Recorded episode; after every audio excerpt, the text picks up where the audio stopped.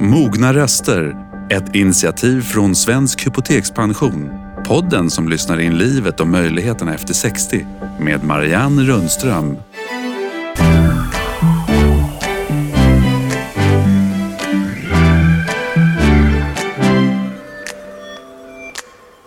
Ja, välkomna till Mogna röster. Och vi hoppas att det är gott om mogna, vidöppna öron där ute också. För innehållet lovar gott idag. Allra först Tommy Körberg som nu hotar med grand final. Hur det är med den saken det ska vi strax ta reda på. Men faktiskt var det kusligt nära att det inte blev någon mer musik alls när hjärtat sa ifrån. Och I den här podden vill vi också gärna visa på möjligheter och nya stigar att trampa lite högre upp i åldrarna. Designern och stilexperten Lotta Alvar, som genom decennier haft stort inflytande på mode och inredning, sadlar om och rullar ut yogamattan. Och så ska det bli väldigt spännande att få prata med Daniel Bergman. Dubbla yrkesidentiteter som filmregissör och ambulanssjuksköterska och också en dubbeltydig titel på sin uppmärksammade bok Hjärtat. Kärleken till framförallt dottern men också ett krånglande hjärta som tvingar honom till ännu fler stora förändringar i livet. Härliga gäster som ni inte ska behöva vänta längre på nu. Ja, Sveriges eh, kanske mest omfångsrika och älskade strupe höll. Men det hängde på håret. Så det är förstås alldeles särskilt speciellt efterlängtat när han nu sammanfattar en fullkomligt osannolik artistliv under 50 år i showen Grand Final. Och du är så himla välkommen Tommy ja, Körberg. Tack. Det är jättekul att du är en här. En Grand Final, alltså jag, jag, varje gång jag hör det ordet så tänker jag att ska sluta sen. Ja, jag... men, det är, men det är ju en resumé över 50 år. Ja. Det är ju inte något jag tänker sluta med. Jag sjunger ju tills jag stupar. Jag tänkte just det, men ja. fan trot, tänkte jag. ja, ja. Nej, men nej, nej. Jag, jag, jag sjunger tills, eh, ja, tills jag börjar få sånt där vibrato som låter som en startmotor på en bil. då, då vill jag be någon binda fast mig i en lyktstolpe och skjuta mig tror jag. Men du, den här eh, Grand Final, vare sig det nu är en final eller inte, så ja. är den, har den premiär 10 mars. 10 mars mm. på Dansens hus. Ja, och för mm. några veckor sedan så kändes ju det som en absolut omöjlighet faktiskt. Ja. Vilken timing! För nu är restriktionerna ja. borta. Du kan ha full salong. Ja, man ska ha tur också. det blir väldigt skojigt eh, och få mycket folk. Jag har ju hunnit med och haft några konserter ute eh, med 250 och det är en väldig skillnad mot 50 mm. kan man säga. Vad är skillnaden? Det, är, det, är någon, det, är någon, det är magnetiskt. Eh, vet, jag älskar att prata med folk som sitter också. De råkar, om telefonen ringer för dem så vill jag gärna veta vem de pratar med. Och gärna delta i samtalet. Ja, delta i samtalet. Ja, ja. Du, eh, vi ska förstås prata mycket om den nya showen och vad som ligger framför dig. Mm. Men jag måste börja i den här änden. För det var ju faktiskt väldigt nära att det inte blev något mer framträdande överhuvudtaget. Först hade du mm. corona. Ja. Sen fick du en förkylning som satte sig på hjärtat. Och det blev väldigt det, allvarligt faktiskt. Det, blev, eh, det, var ingen, ja, det var inte någon förkylning utan det var någon bakterie som, hade lyckats, eh, som lyckats fånga mig. Antingen, eh, antingen utomlands ifrån, eller, för de visste inte vad det var. De upptäckte liksom då, ja, dels att mina värden var helt kass och, och, och eh, streptokocker på, på klaffarna. Två klaffar, checkat upp. Redan där måste man in och byta. Men så var det en bakterie också. Så det var ju respirator fast det var bara fyra dygn. Men jag, jag, kunde, jag var tvungen att lära mig gå igen. Mm. Så att, eh, jag vill inte höra det där gnället om att, att alla människor ska in i respirator. Man måste ha en fysik för det. För att klara det? För att klara det, mm. ja.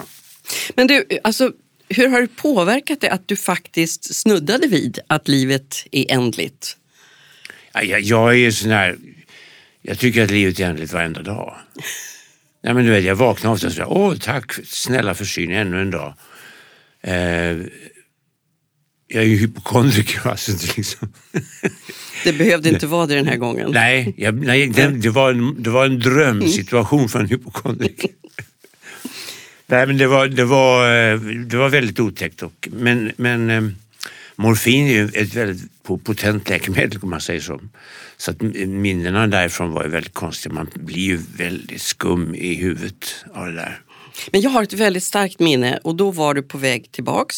Du framträdde i Helenius hörna och Mm. Ja. denna liksom Sveriges mest omfångsrika, kraftfulla röst, den var så tunn. Mm. Man blev så oerhört berörd alltså. Var du orolig att du inte skulle Ja. kunna komma tillbaks? Jag var orolig men jag gick till eh, specialister. Dels eh, att få masserat in i munnen och, så här, och sen så filma stämbanden under tiden jag pratar och sådär. Och, han sa att eh, jag gick regelbundet sådär. Ja, du har en liten knut bakom det ena stämbandet. Ja, jaha, säger jag hypokondriker då. Va, va, va, va, är det slut nu? Nej, den sjunger du bort. Så det grejen var att jag började sjunga mer och mer. Och det stämde? Ja, det stämde. Men vad var mest avgörande för att du faktiskt kom igen då? Är envis. Envis och träning? envist och, och, och sen, vad ska jag göra annars? Jag kan ju inget annat. Jag menar, jag, min erfarenhet av vanligt arbetsliv det är ju liksom att jag en, en vecka på frukt på Åhléns på Söder. Fast i ärlighetens namn så har du ju faktiskt uppnått en ålder när du inte skulle behöva gå ut i arbetslivet längre. Nej, jag vet. Jag är en glad pensionär. Ja. Och det där kan man ju undra över, för jag tänker att många som skulle råka ut för en sån här omvälvande sak, och man, när man kanske ja, man gör mycket, värderar om saker och ting, jag tror det är många som skulle lägga av då.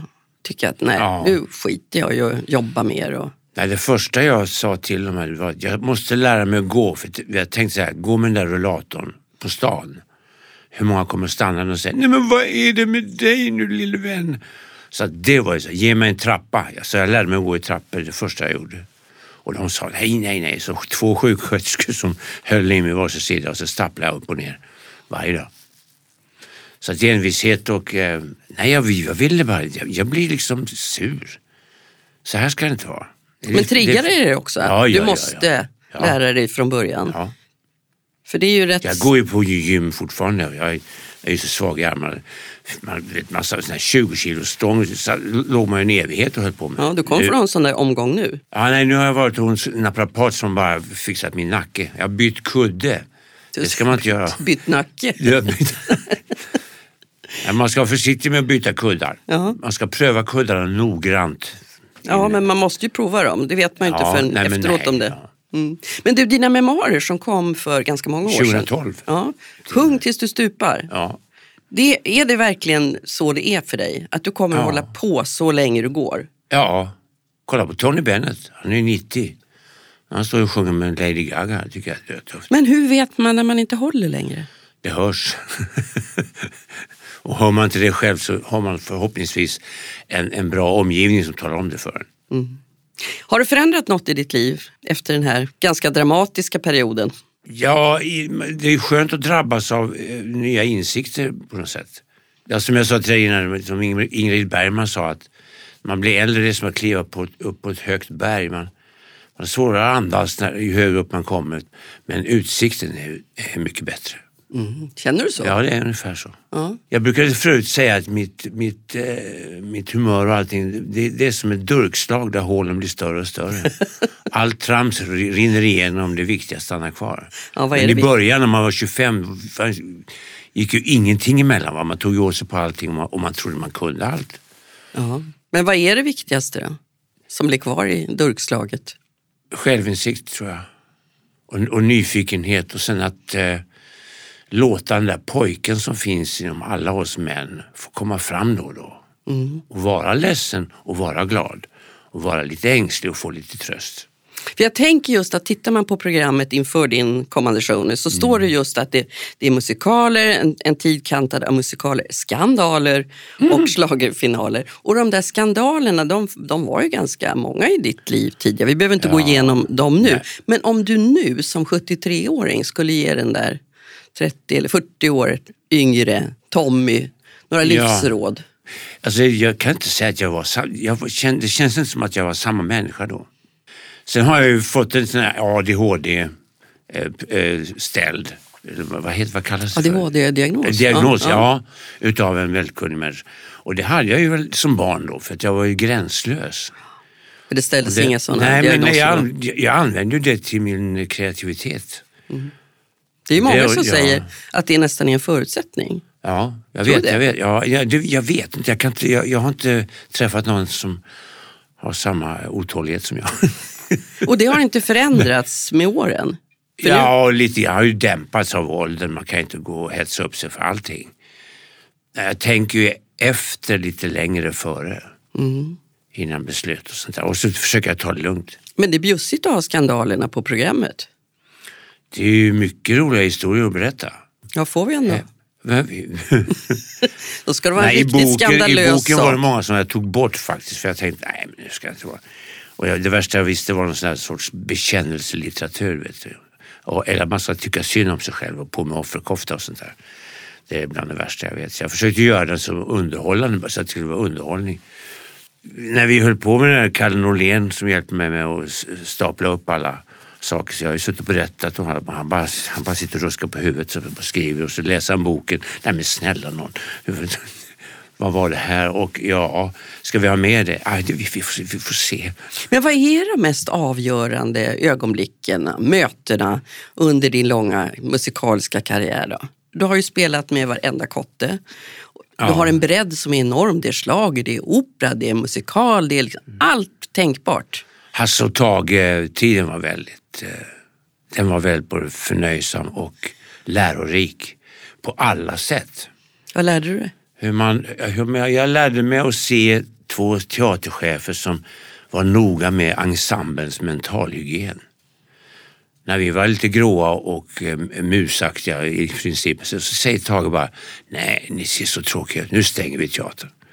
Så stänger en fullsatt salong en hel vecka. Var du med om det? Ja, och vi, vi, åkte till, vi åkte till något soligt ställe, Madeira tror jag.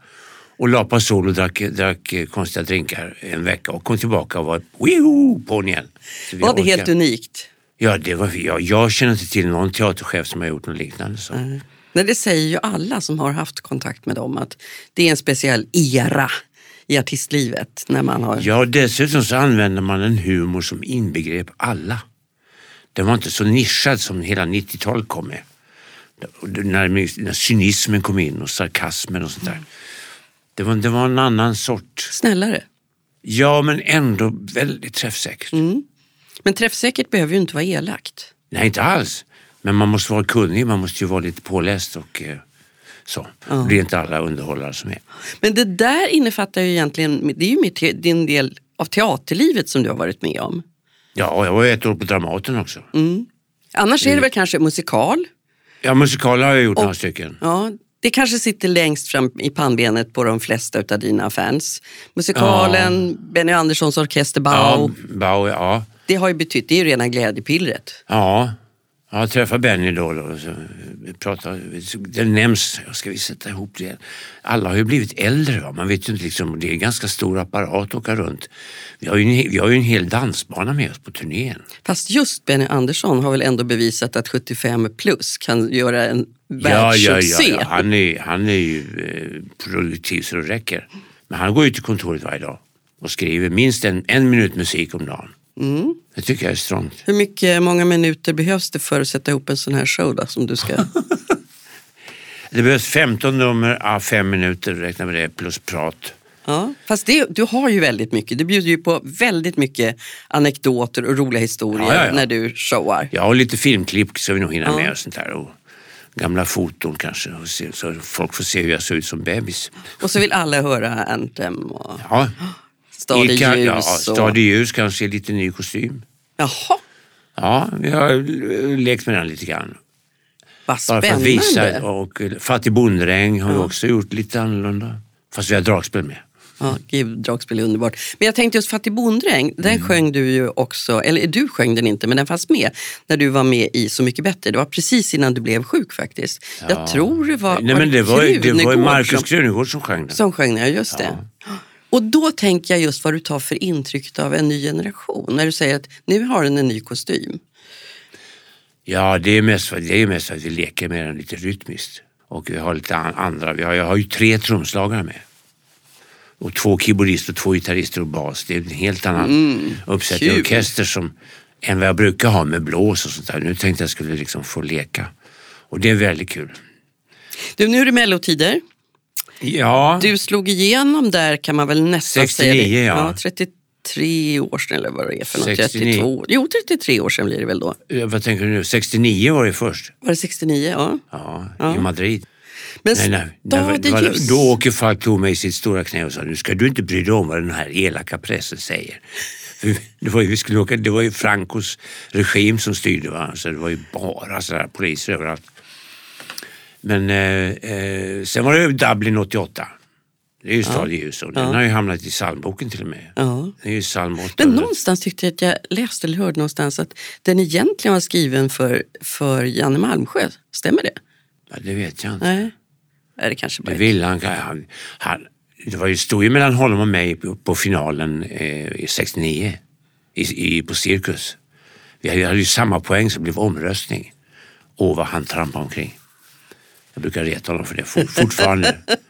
Hytta. Sånt går inte över. Nej, nej. Men det, det är få saker som förenar den svenska publiken så mycket som Mello ju faktiskt gör Ja. fortfarande, över generationsgränser och så. Det är synd bara att melodierna har försvunnit. Det är synd att kalla det för melodifestival men det heter ju inte det. Det heter ju mello. Nu heter det bara Mello. Ja, det kan ju det kan vara melon. Men, men är det en lägereld hemma hos familjen Körberg också? För du har en 13-årig dotter där hemma. Ja. Bästa Mello-åldern. Ja, men hon, är, ja, hon, tycker, men hon, hon tippar rätt. Hon tyckte att Cornelia nu var bäst och det var hon. Eh, Klart bäst. Syntesen text och musik satt ihop. Sånt som man liksom tittar på.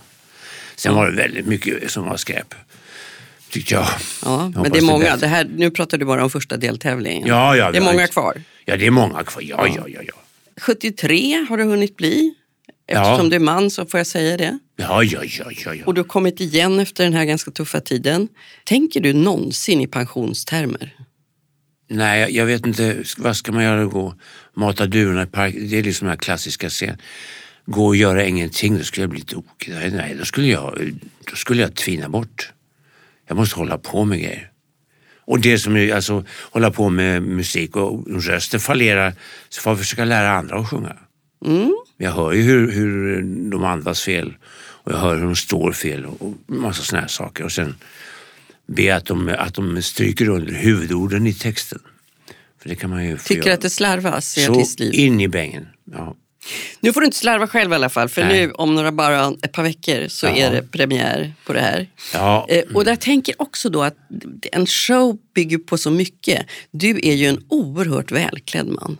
Vet du, jag tänkte Ja. först, det jag var mest nyfiken på när jag skulle träffa dig idag, vet du vad det var? Nej. Nu blev det ingen stor överraskning. Det var faktiskt undra vad han kommer att ha för färg på glasögonen. Ah, jag kör sommarsvart idag. Du kör sommarsvart idag. Men det är ju väldigt signifikativt för dig. De kan vara Ja. knallblå eller rosa Ja. eller någonting. Väldigt häftigt faktiskt. Ja, det är kul. Vad betyder Jo, men- det där yttre när du ska upp på scen? Ja, glasögonen gör ju att jag ser var jag går. Det är ju ganska skönt att göra så man inte liksom ramlar i knät på folk. Nej men jag har ju, jag har, man har såna här små hang-ups. För mig är det skor och glasögon. Där liksom, Nu måste jag titta för skor. Ja, nu, är det, nu är det par... är svart rakt ja, det igenom är idag. Croc, En elegant, eh, Crockerton Jones. Men en elegant näsduk i Ja, bröstfickan, pochett, svart ja. med. Ja, Ja, det är nog ingen slump att den sitter där. Tusen tack för att du kom tack själv. och ha det så bra där på Ja, det, scen. ska, det ska jag verkligen. Ja. Vi lyssnar på landets mogna röster.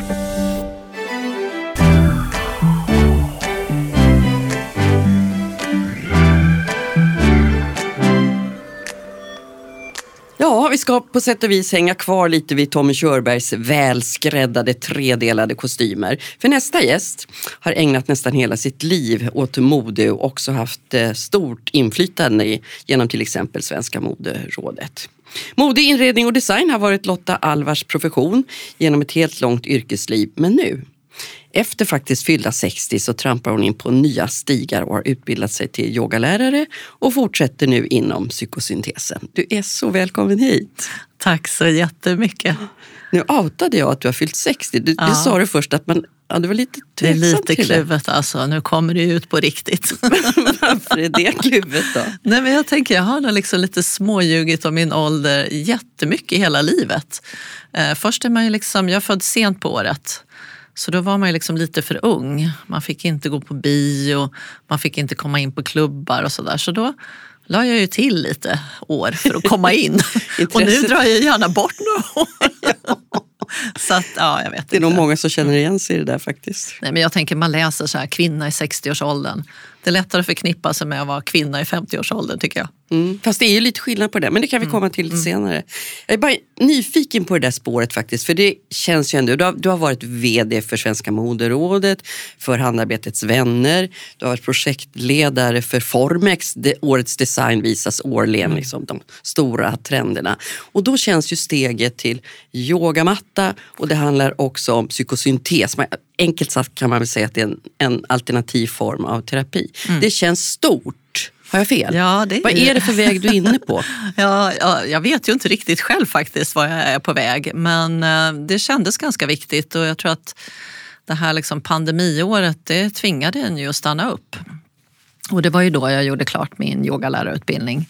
Så jag är ju lärare i yin-yoga och i hatta-yoga. Och eh, du börjar ju resa in i dig själv faktiskt väldigt mycket när man börjar yoga. Och sen så pluggar man ju rätt mycket eh, djupa saker faktiskt när man går en yogalärarutbildning. Så att du läser ju mycket. Och det handlar ju om att meditera och gå in i sig själv också. För yoga i sig är ju inte de yogiska övningarna utan det är ju verkligen att hitta lugnet. Så jag tror att jag är på väg i den resan. Och, eh, Men ska man säga att du är under utbildning ja, det är mm. och den har du påbörjat upp i Den- den här ja. åldern? Då? Jag, ska inte Ja. säga, jag ska inte säga 60 Du flera får gånger. göra det, du är förlåten. ja, ja, det har jag. Och vi är ju en ganska blandad grupp så det är väl några som är liksom födda som jag då på 60-talet. Sen är det ju någon som är jätteung så det är en ganska blandad grupp faktiskt. Det är väldigt roligt. Nu vill jag inte på något sätt förringa det du har hållit Mm. på med tidigare men det känns ju lite som att när du sa nu att du, tittar inåt, som att, att det har varit väldigt mycket yta Mm. i det som har varit ditt tidigare yrkesliv. Jo, det har det. Det, det känns som jag liksom går från, från yta till, till något inre innehåll faktiskt. Och det är nog också så att det här med ytan har ju varit ja, kanske ett sätt att ibland inte ta tag i de där sakerna som man då kanske borde ha gjort eh, för länge sedan. Men jag har ju alltid älskat eh, alltså vackra saker och sådär. Det har jag gjort hela mitt liv. Eh, och tyckt att det varit roligt med färg och form och jag har liksom tecknat och målat och sådär. Så att det var ju kanske inte så konstigt val egentligen. Och när jag valde att plugga design ehm, så var det väl inte så jättevanligt. Det var i och för sig väldigt många sökande på varje plats på den tiden också. Men men det var liksom ingenting man blev. Mina klasskompisar blev liksom jurister och de blev ekonomer och sådär. Jag blev ju inskriven i Lund på juridikutbildningen men åkte till USA och träffade massa människor som, som liksom höll på med konst och höll på med scenografi och sådär. Och då var det så här, men oj, man kan ju faktiskt jobba med det här. Så att det var på den vägen. Mm. Och du kom ju väldigt, väldigt långt på den där vägen Ja. också. Men varför händer det här just nu? Jag tror faktiskt det här att man, att man verkligen inte kunde göra något annat än att stanna upp eh, under det här året. Ja, jag tycker faktiskt att det här pandemiåren får man ju säga, för det är ju två år nu, att de på sätt och vis har varit väldigt bra för mig. Vad händer med dig då, då när du går in på en, en sån här Ja, helt alltså det, är annan väldigt, väg? det är ju väldigt jobbigt att gå, eh, gå in i sig själv, så är det. Det är ju liksom krävande. Och eh, jag tänker att jobbar man med yta så är det liksom man, man är väldigt mån om att tillrättalägga allting. Och liksom, jag vet inte, jag tror jag var sådär en liten stylist redan som femåring när jag rättade till saker och sådär. Puffade kuddar som Ernst och knöt eh, knytrosett på fasters eh, tjusiga slipsblus och sådär.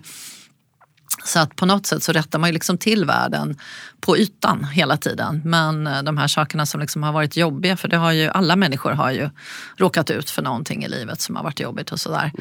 Och Ehm, inte bara att rätta till. Nej, och, och liksom att faktiskt våga sörja eller våga vara arg och sådär. Och vi, jag vet inte, jag tror att vi som är födda på 60-talet och kanske också tidigare generationer, man, man, man liksom visar inte sina känslor sådär. Utan, ja. Så att jag, periodvis har jag varit arg i mitt liv men jag har liksom aldrig varit ledsen. Jag har aldrig tillåtit mig själv att vara ledsen. Så att jag har blivit jättebra på att gråta. och det låter ju ironiskt men jag hade nog aldrig kunnat liksom gråta framför folk och sådär. Men det gör man ju faktiskt på en sån här utbildning för att det är ju väldigt mycket ja, gruppterapi och man, man, liksom, ja, man går in och man går in på jobbiga saker. Är du glad för att du kan gråta inför andra människor? Jag är faktiskt det. Det låter helt uh, udda, men jag är det faktiskt. Jag tycker att det är en styrka att kunna våga visa känslor. Sen är det ju naturligtvis kanske någonting i den här processen som handlar om om att bli äldre också, som ju alla blir, Mm. ingen kommer ifrån det. Men, och det är ju skillnad på att vara 50 och att ha passerat Ja, ja. 60 Ja, faktiskt. Elina. Men har du haft några åldersnojor? Nej, jag har ju inte det faktiskt. Jag, jag tycker jag aldrig haft tid att ha det. Och det, det är också det, jag har ju jobbat jättemycket. Alltså i 17 års tid, jag hade ju ett eget företag där jag också var VD. Eh, vi hade ju en liten verksamhet, en designbyrå. Och sen så var jag ju som sagt var, jag har ju haft världens roligaste jobb. Jag har verkligen gjort en jättehäftig karriär så det är jag ju tacksam för. Men, men jag har ju liksom aldrig haft tid eh, skulle jag vilja säga innan. Så att när liksom allting stannade upp så fanns ju helt plötsligt tiden och sen så yogan var ju liksom, ja det var ju sidospåret in egentligen i det här kan man nog säga. Mm. Men är det extra svårt att bli äldre i en bransch som handlar så där mycket om Aha. yta, inga sprickor? Ja, nej men det är det. Alltså jag, jag vet att jag har liksom tänkt om äldre kollegor och sådär att ja, men det är ju inte så snällt att åldras i modebranschen, det är det faktiskt inte. Så finns det ju många som har gjort det fantastiskt. Jag tänker på min gamla chef Margareta van den Bosch på H&M. Hon har ju liksom, ja, men hon har gjort ett fantastiskt jobb och hon jobbar ju fortfarande för H&M, eh, vilket är helt otroligt. Det, det, är så här härligt på ett sätt att du säger att det här har varit två, många säger att det är två bortkastade år. Du tycker snarare att det har givit ditt liv mer innehåll. Det... Ja, det, det, har faktiskt ja. det. Jag har, har liksom hunnit fundera på ganska mycket saker. Och i min familj finns ju ett liksom stort eh, trauma när min pappa åkte till jobbet och sen omkom i en trafikolycka och liksom inte kom tillbaka. Och då var jag sex år och min bror var två år. Och det var ju ja, det var ju ett trauma som egentligen har påverkat hela familjen.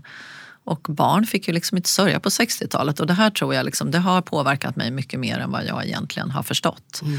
Och min faster gick också bort under den här pandemitiden och hon stod mig väldigt nära då eftersom hon tog hand om mig ganska mycket efter min pappa försvann.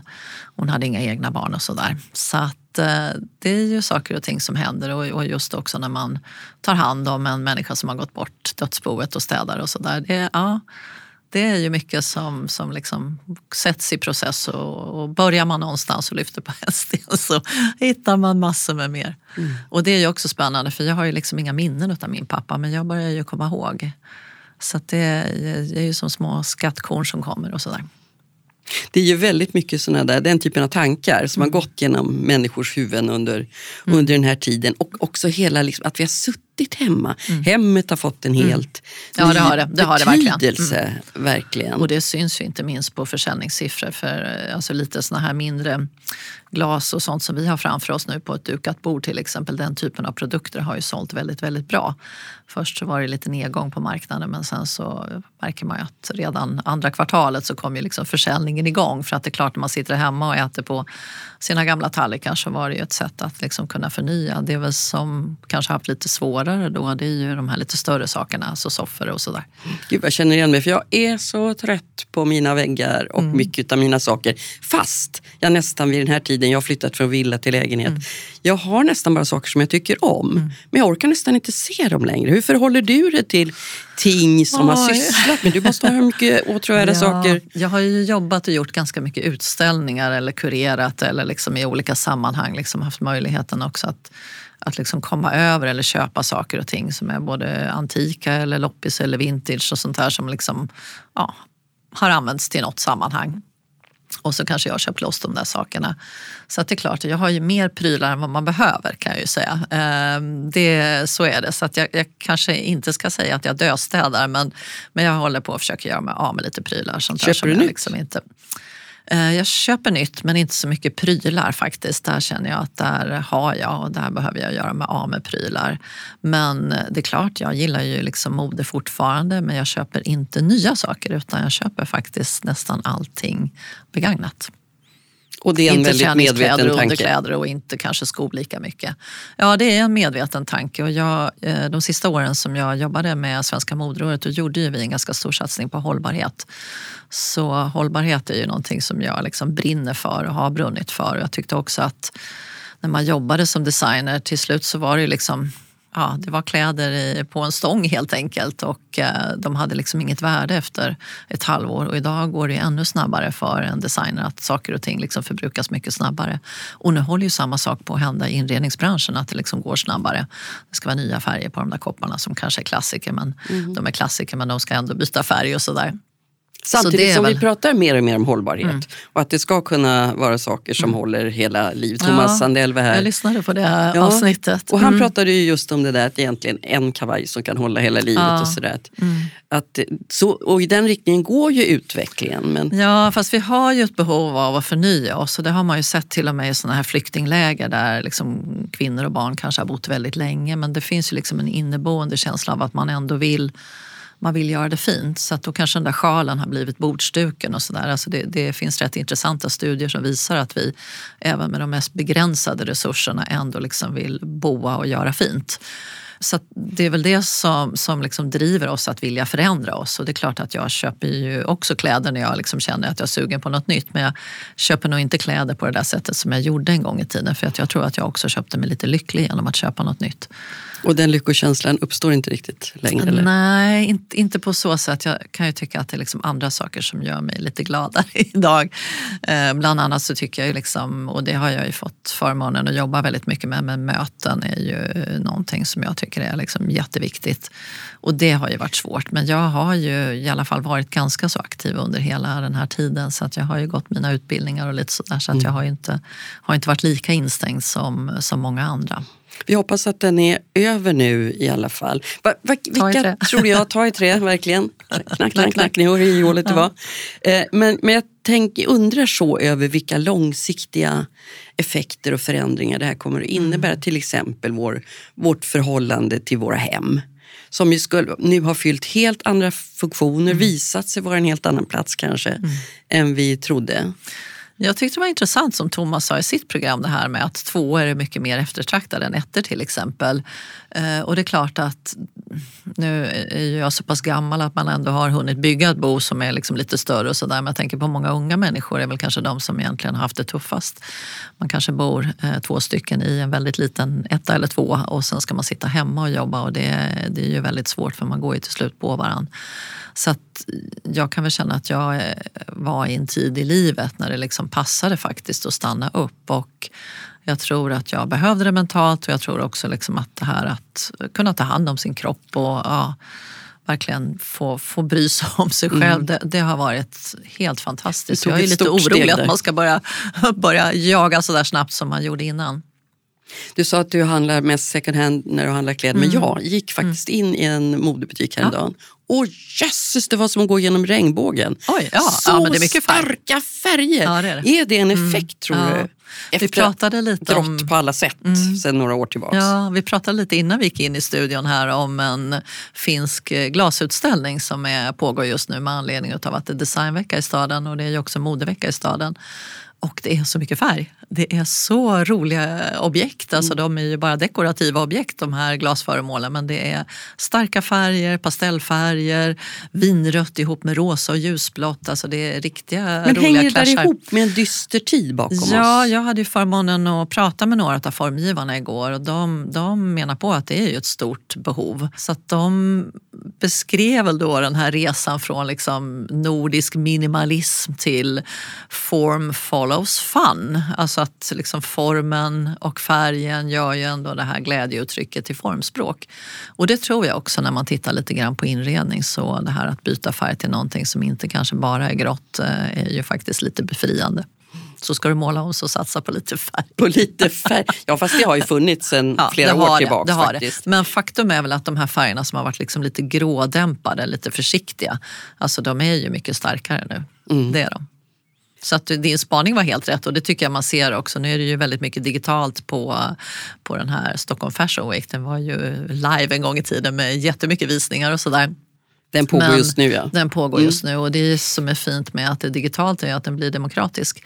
För att alla kan ju faktiskt ta del av den, vilket är lite fantastiskt. Men jag har sett lite bilder från Beckmans College of Design, min gamla skola. Eh, och det är ju färg, Det är färg. jättemycket färg. Mm. Ja, vi behöver nog det. Ja. Du, nu har du varit i den här branschen i väldigt många år, både när det gäller mode och design. Nu kommer nya generationer med en annan blick på samma saker. Vad ser du? Jo, men jag tycker att det är kul för att de nya testar ju gränser som liksom var lite tänker på när jag själv var liksom ny från designskola och man blev anställd på H&M där och man försökte få inköparna att inte köpa marinblått utan svart svårt. Nej, och det var ju svårt. Eh, så att den här liksom inneboende längtan att alltid liksom vilja förändra det som är nu, det finns ju hos alla. Men jag tycker att det finns en oräddhet och de är ju väldigt, eh, alltså jag tycker att de är väldigt avancerade många. Dels så liksom behärskar de ju redan media, de kommunicerar på Instagram och sociala medier, de vet hur man tar sig fram, eh, vilket är fantastiskt tänker jag för att världen har ju liksom öppnat enorma möjligheter genom digitaliseringen. Och jag tycker att de är orädda. Jag tycker de är liksom, det här att bryta normer och ha liksom sådana material som kanske min generation och din generation tycker är liksom fula. Då. um, alltså det är fult och fint finns liksom inte riktigt på det sättet och det är väl väldigt befriande mm. faktiskt. Lotta Alvar i en förändringsperiod och det gäller ju flera områden. Du har berättat att du har börjat rida igen. Mm. Du har också tagit mc-kort. Vet du när Kalle Moraeus var här för ett tag sedan? Då sa han att det var en riktig gubbvarning. Ja, det här är nog riktig tantvarning. Ja. Nej, jag kan säga att det var inte så många kvinnor som gick på, på liksom de här teorilektionerna för att det var ju där man såg ungefär vilka det var som gick då. Utan det var ju väldigt mycket unga killar då som hade precis fyllt eh, körkortsålder. Eh, så var det. Och sen så var det väl ett par kvinnor, några har jag kontakt med fortfarande, eh, som var i min ålder och någon lite yngre tjej. Men, men, eh, ja, men jag kan säga att vad var vi? Ja, 15 procent kanske kvinnor. Men vad är motsvarigheten till gubbvarning, mc-gubbvarningen hos gubbar? Kanske är hos kvinnor? Kanske, kanske yoga. Ja, men då har du träffat rätt, då kan du utvecklas i lugn och ro. Ja, nej, men det där med mc-kort, ja, jag vet inte. Jag bara kände att liksom, hur svårt kan det vara? och Eh, det var ju rätt svårt. Eh, jag körde väldigt mycket moped för jag hade ju häst på den tiden så man åkte ut till stall och sådär var det praktiskt. Och så ville man ju hänga med de tuffa killarna en gång i tiden så då hade man ju moppe. Så jag körde väldigt mycket moppe så jag tänkte det kan väl inte vara så mycket svårare än att köra moped. Men det var rätt svårt att ta mc-kort. Eh, dels att sätta sig in i teorin, det borde ju alla vara tvungna att göra faktiskt som har haft körkort ganska länge för det har ju kommit rätt många nya trafikregler. Det är väl lite ryggrad att ha ett mc-kort? Har du det? Nej, det är väl en ryggrad. Nej, jag har ja, inte. Nej, men det, det var liksom väldigt kul att göra. Då. Jag har ju också en, en egen hoj så att jag kör ju lite på somrarna men eh, samtidigt så är man ju ganska medveten om sin dödlighet så att jag är ju väldigt, väldigt försiktig. Mm. Men det är ju det är väldigt roligt att köra också. Men du, hur påverkar det här medvetenheten om dödligheten, att man blir äldre överhuvudtaget. Hur påverkar det mm. din identitet tycker du? Nej, men jag har inte varit rädd när jag började rida nu till exempel. Men, eh, och jag började faktiskt rida 2020. Då eh, var det en kompis till mig vars dotter hade tre hästar och hon hann ju inte rida de här så frågade de om jag ville rida och då red vi ut i skogen. Och hur länge sedan var det du red då? Um, och då var det ju väldigt länge sedan jag red sist. Jag har väl ridit några gånger sådär när man liksom har ja, ridit ut i skogen men då kan man ju säga att man åker häst väldigt mycket, så är det ju. Men vi red i skogen och vi hoppade och så. Det var jättehärligt och det var ju den här väldigt osäkra tiden när man inte visste någonting. Så att, liksom att få vara i skogen i flera timmar med en, en tjej som gick sista året i gymnasiet som liksom var orolig för framtiden och alla de samtalen. Det är faktiskt en väldigt värdefull eh, upplevelse. Men sen hade jag ju sönder min axel och var tvungen att operera min axel och det var inte på någon ridolycka utan det var faktiskt en förslitningsskada i axeln, axelsenan. Så då vågade jag inte rida men i höstas fick jag för mig att nu ska jag börja ta lektioner igen. Så då anmälde jag mig till ridning. och sen, eh, det gick ju bra första lektionen och redan andra lektionen skulle vi hoppa. Ja, eh, och då kände jag att oops, men det gick ju bra. Men, och sen har jag ju ridit hela hösten och hoppat och sådär. Men eh, förra gången när jag red så hade jag en häst som då eh, glatt galopperade fram och hoppade över hindren några gånger och sen så gjorde han inte det några gånger utan han liksom tvärvände. Och då kände jag att jag är faktiskt lite för gammal för att trilla av. För att jag tror att eh, risken är att man slår så mycket mer än vad man gjorde när man var ung. Så Men i... nu börjar jag känna att jag är lite dödlig när jag sitter på hästen. Och jag vet när jag började rida så sa jag till min mamma, men det är ju, ju 25-30 år sedan jag red. Och hon bara, Nej, det är nog 40 år sedan. Men i en perfekt ålder för att sitta i en poddstudio. Och jag, jag tycker när jag lyssnar ja. på det så känner jag bara så här, ja, det är nu det händer. Ja, nej, men så känner jag. Och eh, det här som jag då har fasat lite för eller tyckt varit jobbigt. När man börjar se det som att det är ju faktiskt en gyllene ålder att kunna göra lite mer vad man vill i livet också. Tusen, tusen tack. Tack själv. Svensk hypotekspension uppmärksammar möjligheterna och livet efter 60 vi lyssnar på landets mogna röster.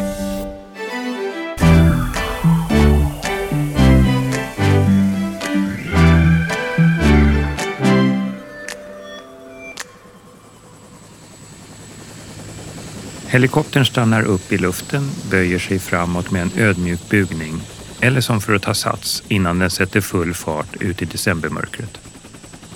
Strålkastarna slocknar, kvar blir lanternor och en liten vitt blinkande lampa på stjärtfenan. Utflygningen börjar mot nordväst eftersom det är nordlig vind. Lisa. Fan, det står ju Daniel Bergman. Gunilla. Positive rate of climb, airspeed alive. När de kommit upp på 500 fot svänger de söderut och tar kurs mot destinationen. Gunilla. Ambulanshelikopter 379 59 80 SOS kom. SOS. SOS lyssnar 379 59 80 kom. Gunilla. Tre personer ombord. Flygtid Storholmen. Sex minuter. Slutkom. SOS. Tre personer. Flygtid sex minuter. Klart slut. SOS. Gunilla. Är det vår Daniel Bergman? Tommy. Han bor på Storholmen. Jag vet vilket hus. Lisa. Är han född 62? Gunilla. Det kan stämma ganska bra. Mm. Det var ambulanshelikopterpersonalen som hade rätt faktiskt. Det var deras kollega, tillika filmregissören Daniel Bergman, som var i ett akut behov utav hjälp i en livshotande situation på en ö strax utanför Stockholm. Och den här scenen inleder boken Hjärtat där den allvarliga hjärtsjukdomen sedan sju år tillbaks ständigt påminner om livets ändlighet. Med hjärtat i dubbel bemärkelse eftersom boken är skriven i du-form till den sexåriga dottern och de har tummat på att han ska leva åtminstone till hon fyller 21. Du är så innerligt välkommen Daniel Bergman. Tack. Ja, det var en ohyggligt dramatisk inledning på den här boken som vi nu hörde en liten del utav. Eh, sju år har gått sedan det här utspelade sig och du lever hela tiden med din hjärtsjukdom och tillika en MS-diagnos. faktiskt. Hur mår du just nu förresten? Nej, men som jag sa, jag mår till 74 procent bra och det, det tycker jag är, är, är, det är jag väldigt tacksam för väldigt tacksam därför att jag har mått under 50 procent. Så att eh, nu är det, ja, nu är det mumma, mm. tycker jag.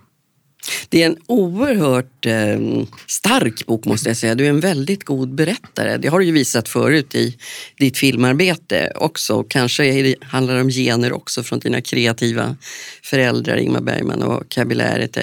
Men jag tänker det finns också alla de här människorna som passerar livet när man har börjat komma upp i 60-årsåldern. Vad var det som gjorde att du ville liksom gräva i alla dessa tuffa känslor och sen dessutom lämna ut dem till offentligheten?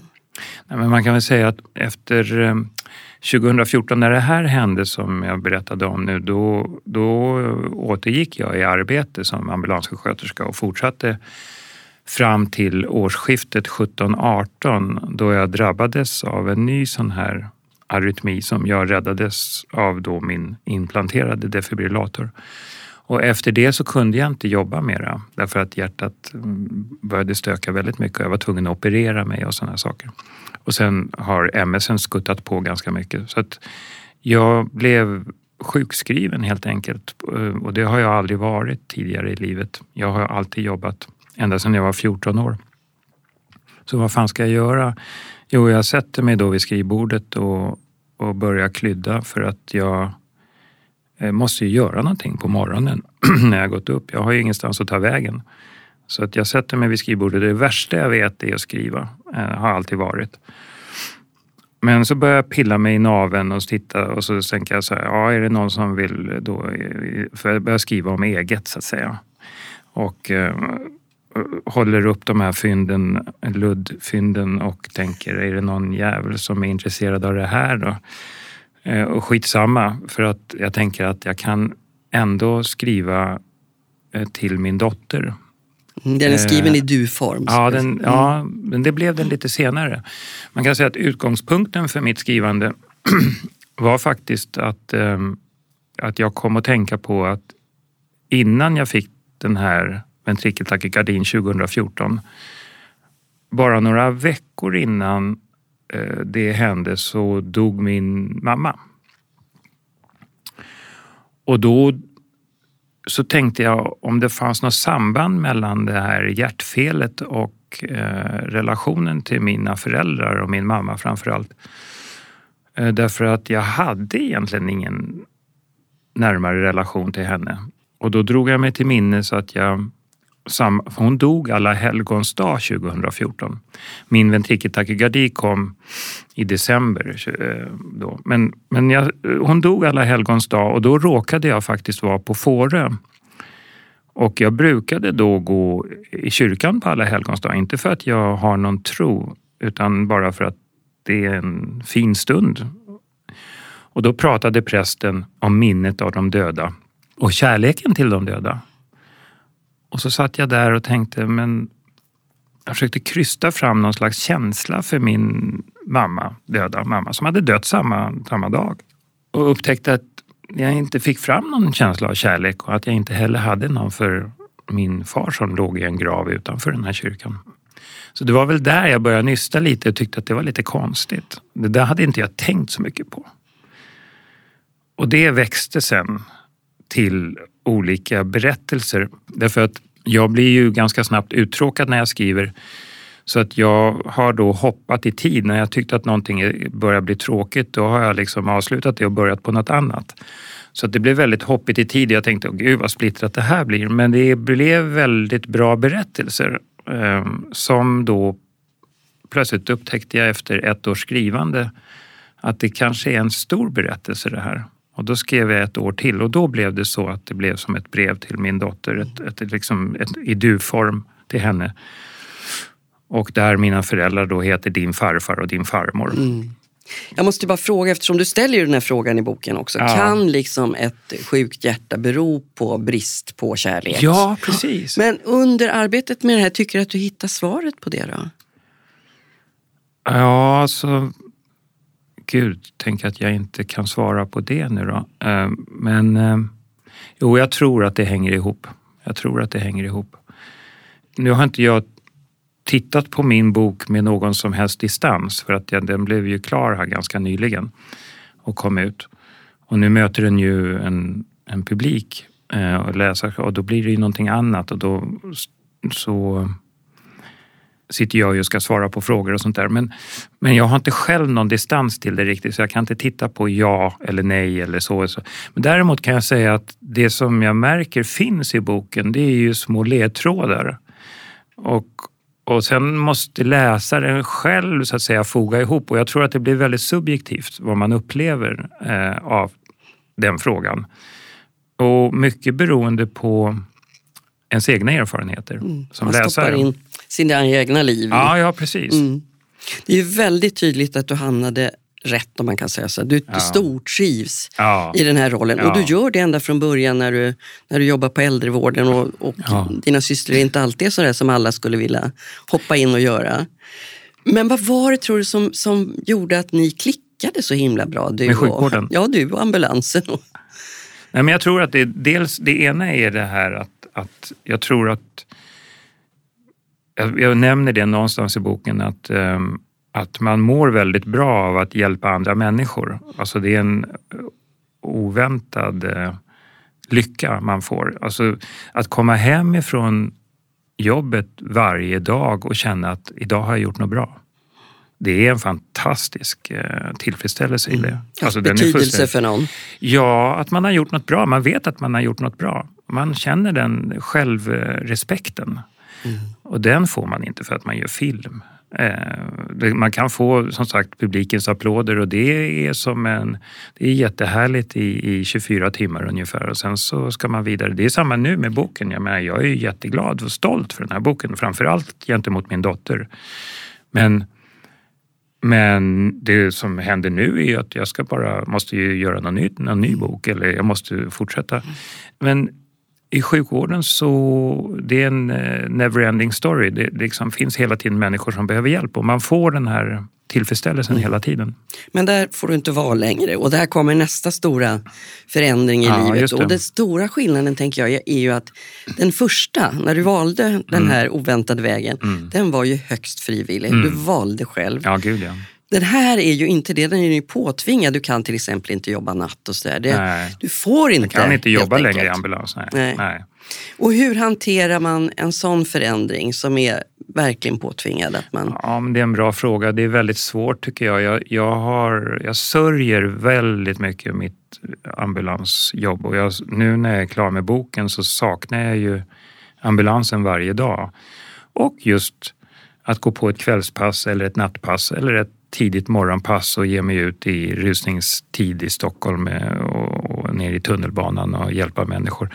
Alltså det, jag saknar det jättemycket. Det är ett svårt yrke att lämna. Men det är inte mycket att göra och jag tror att en viktig lärdom som har varit i och med allt som har hänt och också som jag lärde mig redan i, i jobbet faktiskt som ambulanssköterska när jag konfronterades med människor som var svårt utsatta. Det är det att man ska, jag tycker att man ska försöka påverka precis allt det man kan påverka, verkligen, i livet. Och till någonting som man mår bättre av. Men om man inte kan det, om man inte har något val, då måste man komma till ett annat läge, ett helt annat läge. Då måste man acceptera. Acceptans tror jag är den stora grejen. För att om man inte har det, då, då kommer man inte må bra. Så att man måste ha den förmågan. Men har du gjort det? Du, har, du har bär faktiskt på två dödliga sjukdomar. Nej, ja, framförallt en. Alltså den, den, hjärtfelet är ju dödligt definitivt. Det andra är ju handikappande i första hand, men dödligt på längre sikt naturligtvis. Och där har jag ju hittat det där med acceptansen. Eh, och det är jag ju väldigt, väldigt tacksam för. Det hade jag ju ingen aning om att jag skulle göra. Det vet man inte på förhand.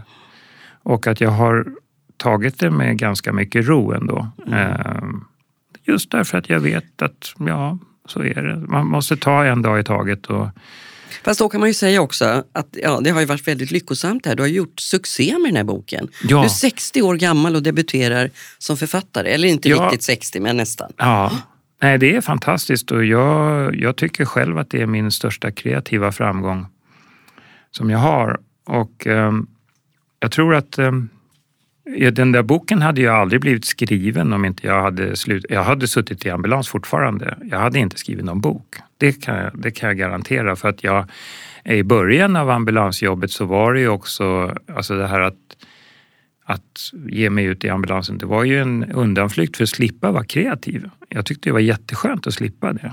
Därför att det kom ju upp mm, filmprojekt parallellt som jag var tvungen att överväga och så vidare. Men som jag var väldigt tacksam att jag inte... Sen har jag ju haft en liten eh, fot i filmbranschen ändå för att jag satte faktiskt igång när jag fick mina diagnoser så insåg jag att det här med ambulanseriet kommer ju att ha en ände. Och då måste jag ju tjäna pengar på någonting och jobba med något. Så att jag initierade ett filmprojekt eh, därför att eh, min far gjorde ju en eh, uppmärksammad tv-serie på 70-talet som hette Scener ett äktenskap. Och då tänkte jag att eh, den där skulle vara roligt att lyfta till en modern publik. Det är ett sånt jäkla bra drama. Så då initierade jag det eh, med en eh, israelisk eh, filmare som heter Hagai Levi. Och han och jag började jobba tillsammans.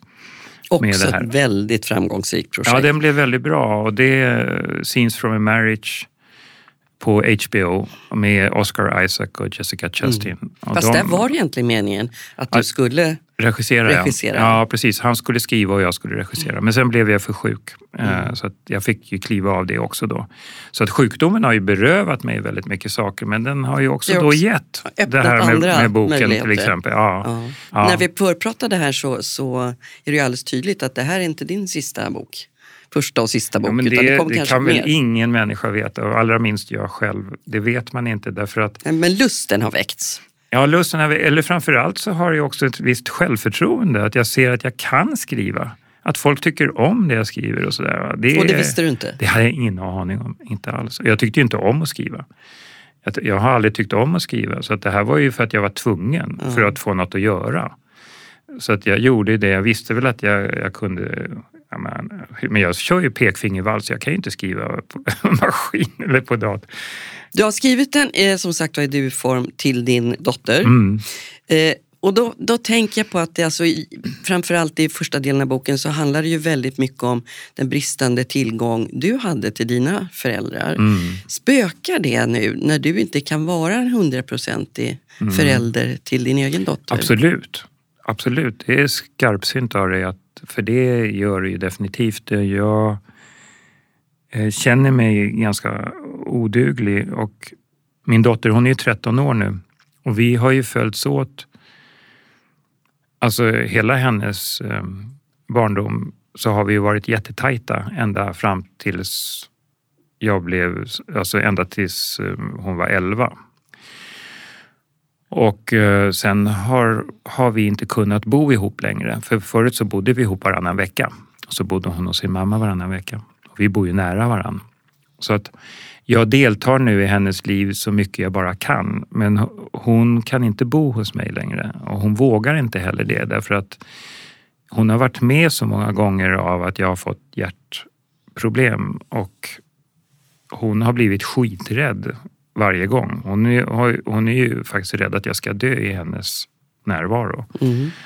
Och det har ställt till det väldigt mycket för henne. Hon har fått erfara saker som, en, som ett litet barn inte ska behöva eh, på det sättet. Så att det, det går inte. Och det, det, det, där gör, det, det är den stora smärtpunkten för mig. Det, det som är väldigt svårt att acceptera, det är väl nästan den svåraste grejen. Men jag tänker att, där tänker jag hela tiden att till exempel nu då så har ju jag sen i början på november så har jag inte, har inte hänt någonting med hjärtat. Det, det är, nu är det snart Är det ovanligt? Det är bara tre månader. Ja, det är tre månader. Det är väldigt ovanligt. På sista fyra åren så har det ju hänt saker hela tiden, alltså en gång i månaden minst. Och bara vid ett tillfälle under de här fyra åren har det gått ett, sex månader som inte någonting har hänt med hjärtat. Så att det här är en eh, sensation och den är jag väldigt glad för och det gör ju så att jag vädrar ju morgonluft lite grann va? och börjar tänka att ja, det kan hända att hon kan bo här på, hos mig på sommaren nu. För hon älskar Storholmen och det är ju hela hennes barndom.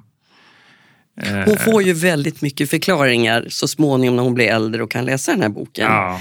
Men vad är det framförallt som du vill att hon ska ha med sig? Det är 430 sidor utav ert liv tillsammans och ditt liv tidigare. Mellanpärmar. Nej, men det är ju att jag älskar henne och eh, det är ju det, är ju det som är det viktigaste. Och det är egentligen allt annat är egentligen bara förklaringar um, om varför saker och ting kanske har blivit som det har blivit. Alltså, om man nu ser det här hjärtfelet som, som har ställt till det så för oss som ett resultat av mitt tidigare liv. Och sen handlar det ju mycket om att inte föra vidare ett eget arv till, till henne. Alltså det jag har... Det handlar ju väldigt mycket om att bryta cirklar som finns i min familj.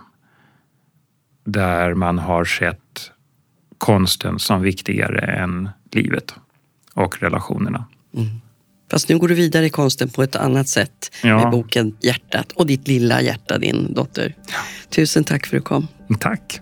Kul! Då tackar vi för det här avsnittet. Och sen vi startade den här podden som nu är inne på tredje år så tycker jag att man allt oftare ser exempel på äldre människor som gör avtryck. Ni har ju mött några av dem idag.